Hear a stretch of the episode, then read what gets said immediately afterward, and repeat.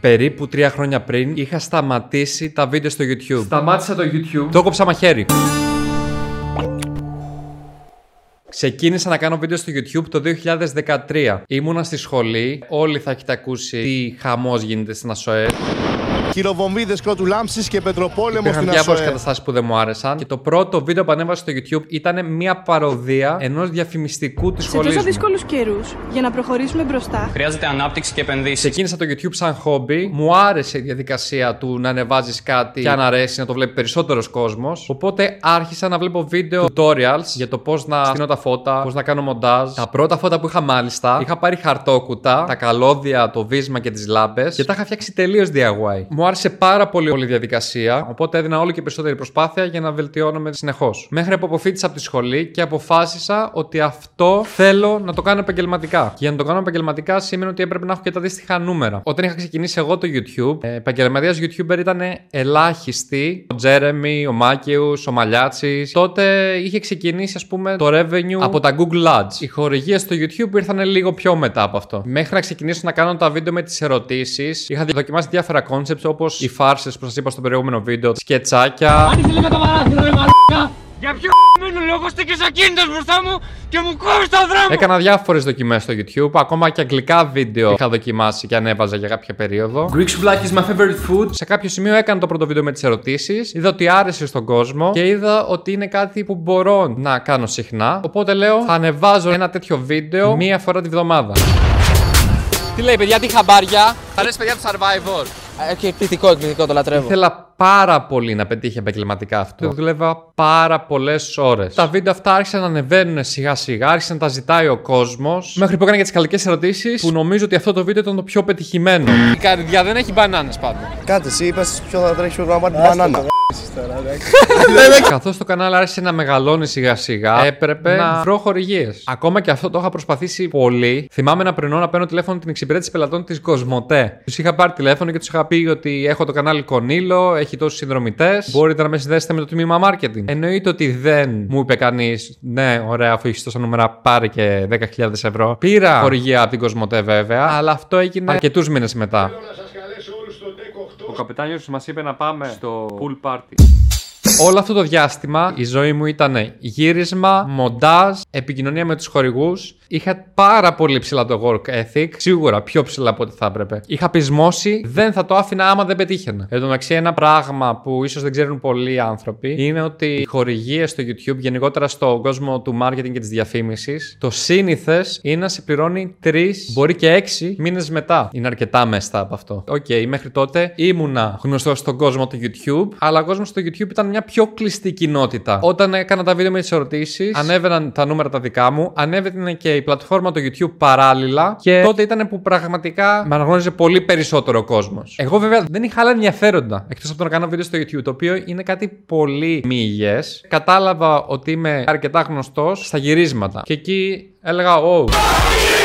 Το να σε αναγνωρίζει ο κόσμος είναι σίγουρα αρκετά θετικό. Είναι μέρος της δουλειάς σου να είσαι δημοφιλής. Το οποίο είναι και κάπως τρομακτικό. Αλλάζει η ζωή σου. Αλλιώς είναι να πας μια βόλτα να πάρεις ένα καφέ. Και αλλιώς είναι να πας μια βόλτα να πάρεις ένα καφέ και να ξέρεις ότι σε αναγνωρίζουν. Το τρομακτικό της υπόθεσης νομίζω ότι είναι ότι όταν κάποιος νιώθει άνετα να σου μιλήσει, νιώθει ότι σε ξέρει, νιώθει μια οικειότητα, ενώ εσύ βλέπεις έναν άγνωστο εκείνη την ώρα. Ήμουνα πολύ αφοσιωμένος στον πώς να φτιάχνω πολύ καλά βίντεο που ανεβαίνουν συχνά. Δεν είχα άλλα ενδιαφέροντα. Ήμουν εκεί πέρα. Μόνο πάνω από τα βίντεο. Και δεν κοιτούσα και πίσω για να δω τι έχω καταφέρει μέχρι στιγμής. Να δω τι. Α, κοίτα πόσα views έπαιρνες πριν ένα χρόνο και κοίτα τι γίνεται τώρα. Κοίτα πώς συχνά ανεβάζεις. Κοίτα ότι έχεις κλείσει κάποιες χορηγίες κλπ. Δεν κοιτούσα πίσω. Επιτάχυνα συνεχώς και όταν έχεις ένα αμάξι που κινείσαι με πολύ μεγάλη ταχύτητα και δεν καταλαβαίνεις πόσο γρήγορα τρέχεις, κάποια στιγμή μπορεί να τρακάρεις. Και αυτό έπαθα, παιδιά. Είχα φτάσει σε ένα σημείο που επειδή το μόνο πράγμα που έκανα στη ζωή μου ήταν αυτό, είχα πάθει μία εξάντληση πολύ μεγάλη, ψυχική. Ο οργανισμός μου δεν άτεχε άλλο να κάνει αυτό το πράγμα. Δεν είχα χτίσει τα σωστά θεμέλια. Είχα την εικόνα ενός πετυχημένου ανθρώπου. Είχα νούμερα, είχα χορηγίες σε κάθε βίντεο. Ήμουνα πολύ up σε διάθεση στο βίντεο. Γιατί, παιδιά, όταν κάνεις ένα βίντεο και το κάνεις για να διασκεδάσεις τον κόσμο, η διάθεσή σου θα είναι πάνω, η ενέργεια σου θα είναι πάνω. Γιατί για δύο ώρες που γράφει η κάμερα ξέρεις ότι κάποιον εκείνη την ώρα πρέπει να διασκεδάσεις. Ήταν η κορυφή του παγόβουνου που λέμε. Φαινόταν κάποιος ο οποίος είχε είχε πετύχει, αλλά από κάτω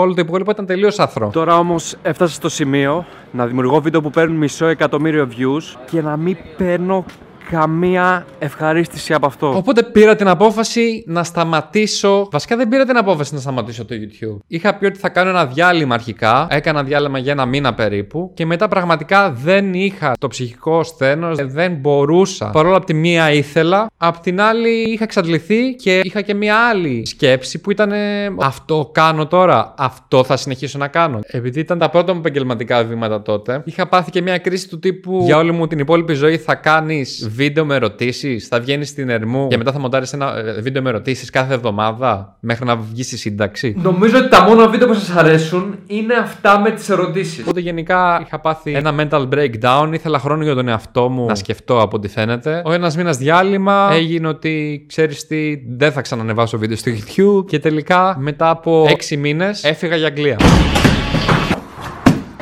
Δεν ήταν τόσο εύκολα να σταματήσω, είναι η αλήθεια. Συνεχώς ερχόντουσαν mails για χορηγίες. Δεν μπορείς απλά να πατήσεις το διακόπτη και να πεις Σταματάω να κάνω δουλειές. Οι εταιρείες είχαν μάθει ότι κάνω αυτή τη δουλειά. Χτυπούσαν τα τηλέφωνα και ο κόσμος περίμενε. Όποιος με συναντούσε έξω, οι φίλοι μου, οι γνωστοί μου, ότι τι γίνεται, γιατί δεν συνεχίζεις να κάνεις βίντεο; Τι συμβαίνει; Δεν μπορούσα να βρω το motivation να συνεχίσω. Δεν ήξερα τι να πω στους άλλους. Απέριπτα δουλειές με πολύ καλά χρήματα και αυτό ήταν ψυχοφθόρο. Τέλος πάντων, επειδή είχα ζήσει στην Αθήνα, είχα μεγαλώσει στην Αθήνα, είχα σπουδάσει στην Αθήνα, ήθελα να ζήσω σε μια διαφορετική πόλη. Ήμουν αυτοδίδακτος τελείως. Ήθελα να μάθω κάτι σε σχέση με την εικόνα και τον ήχο. Οπότε σπούδασα σκηνοθεσία στο Λονδίνο. Παιδιά, τα πράγματα στην Αγγλία και στο Λονδίνο δηλαδή ήταν πάρα πολύ διαφορετικά από την Αθήνα. Η μέρα με τη νύχτα. Νομίζω βοηθάει πολύ να ζήσεις σε μια μεγάλη πόλη του εξωτερικού. Βλέπεις μια διαφορετική νοοτροπία. Αυτό που μου έκανε περισσότερη εντύπωση, που ακόμα δεν έχει έρθει στην Αθήνα τόσο, στην Ελλάδα, στα περισσότερα σούπερ μάρκετ δεν πλήρωνε σε πολιτή. Έπαιρνες τα πράγματά σου και τα χτυπούσες σε ένα μηχάνημα, τα βάζες μόνος σου μέσα σε σακούλα, πλήρωνε το μηχάνημα. Ή με κάρτα ή με μετρητά. Υπήρχαν συνήθως και κάποιοι ταμείες, αλλά οι περισσότεροι άνθρωποι πήγαιναν στα αυτόματα μηχανήματα για να ψωνίσουν. Και αντίστοιχα στο μετρό, γενικά υπάρχει μια αυτοματοποίηση στα συστήματά τους και υπάρχει και μια αυτοματοποίηση και στον τρόπο σκέψης. Δηλαδή, οι άνθρωποι σκέφτονται πολύ ένα, δύο, τρία, τέσσερα. Δηλαδή, ακολουθούν ένα πρωτόκολλο, κάποιους κανόνες. Ενώ εμείς είμαστε λίγο πιο τεινάροι, να το πω και έτσι. Ένα άλλο πράγμα που μου έκανε εντύπωση είναι μια πολύ βιομηχανοποιημένη πόλη. Άμα πας σε μια γειτονιά που έχει αρκετό κόσμο, μπορεί να βλέπεις Starbucks McDonald's και στο επόμενο τετράγωνο πάλι Starbucks McDonald's. Αυτό είναι λίγο περίεργο. Απ' τη μια σ' αρέσει να το βλέπεις, απ' την άλλη λες.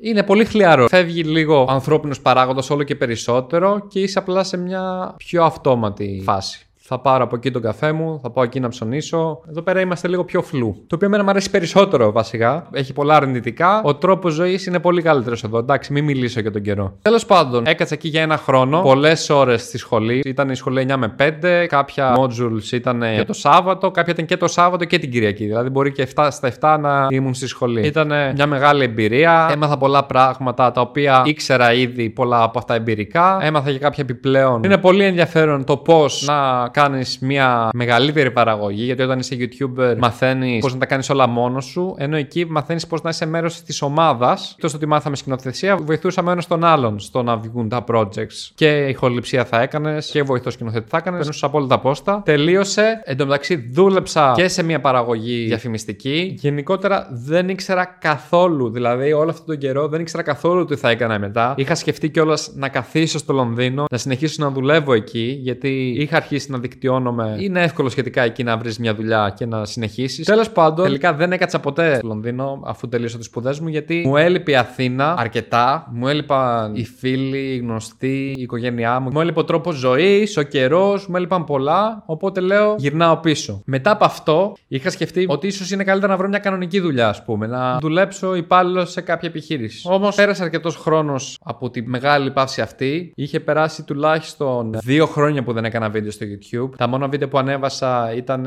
το Come to Greece. No money, no digits, no apples, no bitches. Είχα φτιάξει ένα βίντεο εκεί που τελείωνα τις σπουδές. Έλεγα Επέστρεψα. Λείπω ένα χρόνο από το YouTube. Και μάλιστα, αν θυμάστε, πάλι δεν ήθελα να κάνω ερωτήσεις. Όχι άλλες ερωτήσεις. Σε παρακαλώ. Νόμιζα ότι το πρόβλημα ήταν οι ερωτήσεις. Το πρόβλημα δεν ήταν αυτό. Το πρόβλημα ήταν ότι δεν, μπο- δεν είχα βρει την ισορροπία μεταξύ δουλειάς και κοινωνικής ζωής ή άραγμα και μόνος σου να δεις μια ταινία να αράξεις. Το πρόβλημα ήταν και ότι έγινα από το γνωστός και δεν μπορούσα να διαχειριστώ ούτε αυτό πολύ καλά. Αφού; Γύρισα στην Αθήνα, πάλι δεν ήμουν σίγουρος αν ήθελα να ξαναξεκινήσω το YouTube ή όχι. Πήγα και σε κάποιες συνεντεύξεις για δουλειά. Δεν είχαν καμία σχέση με το YouTube. Και τελικά αποφάσισα λίγο διστακτικά στην αρχή. Μήπως είναι μαλακία, να το πω, μα γιατί έτσι είναι, να διαγράψεις ό,τι έκανες πριν, να το αφήσεις όλο πίσω και να κάνεις κάτι τελείως διαφορετικό. Οπότε ξαναξεκίνησα να κάνω βίντεο στο YouTube. Είχα οριμάσει αρκετά. Δεν έχει και πάρα πολύ που έχω ξαναξεκινήσει βίντεο στο YouTube. Χτυπά ξύλο, παιδιά, όλα να πάνε καλά. Θα κλείσουμε ένα χρόνο επαναλειτουργίας του καναλιού Κονίλο σε ένα μήνα. Έχω πάθει και έχω μάθει πλέον. Έχω αποκτήσει εμπειρία. Έχω οριμάσει σαν άνθρωπος. Γιατί όταν βλέπεις έναν άλλον πετυχημένο YouTuber, για παράδειγμα, είτε Έλληνα, είτε περισσότερο του εξωτερικού, που εκεί είναι μεγαλύτερα τα μεγέθη, βλέπεις ότι Α, κοίτα πόσο ωραίο είναι αυτό. Το θέλω. Και πιστεύω ότι θα είμαι πάρα πολύ καλά άμα το αποκτήσω. Παιδιά, δεν είναι έτσι. Σε όλα πρέπει να κρατάς ισορροπίες. Το απομυθοποίησα κιόλας την έννοια του γνωστού και του YouTuber και του πετυχημένου και όλο αυτό. Είναι μια δουλειά και συνεχίζω έχοντας αυτό στην άκρη του μυαλού μου. Οπότε φτύστε με, να μην με ματιάξετε. Συνεχίζουμε το YouTube. Δυναμικά πάμε. Θέλω ακόμα να το εξελίξω. Θέλω να προσπαθήσω. Έχω καταλάβει μέσα από όλο αυτό ότι έχω την ανάγκη να φτιάχνω βίντεο. Πλέον νομίζω ότι δεν μπορώ να ζήσω χωρίς να φτιάχνω βίντεο. Μου αρέσει το μοντάζ, μου αρέσει η σκηνοθεσία, μου αρέσει το στήσιμο. Είμαι δημιουργικός άνθρωπος. Ο μόνος λόγος που θα σταματούσε να κάνω YouTube είναι για να κάνω ταινίες. Που και εκεί θα ήθελα να συνεχίσω να έχω παρουσία στο YouTube. Μ' αρέσει η πλατφόρμα παρά τις δυσκολίες, ειδικά στην Ελλάδα που όπως όλα είναι δύσκολα, είναι και αυτό. Δεν είναι ότι βρήκες την καλή και τώρα είσαι. Οκ! Όχι. Σε κάποιες περιόδους μπορεί να βγάλεις πολλά χρήματα, σε κάποιες άλλες περιόδους μπορείς να μην βγάλεις τίποτα. Είναι σκληρό επάγγελμα, τα media γενικότερα νομίζω. Αλλά αν τα αγαπάς, αξίζει. Και εγώ το αγάπησα, έχω μάθει να τα αγαπάω, έχω μάθει και την καλή πλευρά και την κακή του. Θέλει υπομονή και θέλει ίσως να μην πατήσεις τόσο δυνατά τον γκάζι όσο το είχα κάνει εγώ τότε, αλλά να έχεις και μια μεγαλύτερη διάρκεια και μια μεγαλύτερη συνέπεια. Το οποίο σκοπεύω να κάνω. Σα ευχαριστώ πολύ που είδατε αυτό το βίντεο. Είναι μια ευκαιρία αυτή η σειρά από βίντεο να με γνωρίζετε και εμένα λίγο καλύτερα. Σε όλα τα προηγούμενα βίντεο έχω μια περσόνα την οποία έχω σπάσει τελείως το Conillo Talks. Θέλω να μου δείξετε αν σας αρέσει κάνοντας ένα like και θα τα πούμε στο επόμενο βίντεο. Έφυγα. Φιλιά στην πατρίδα!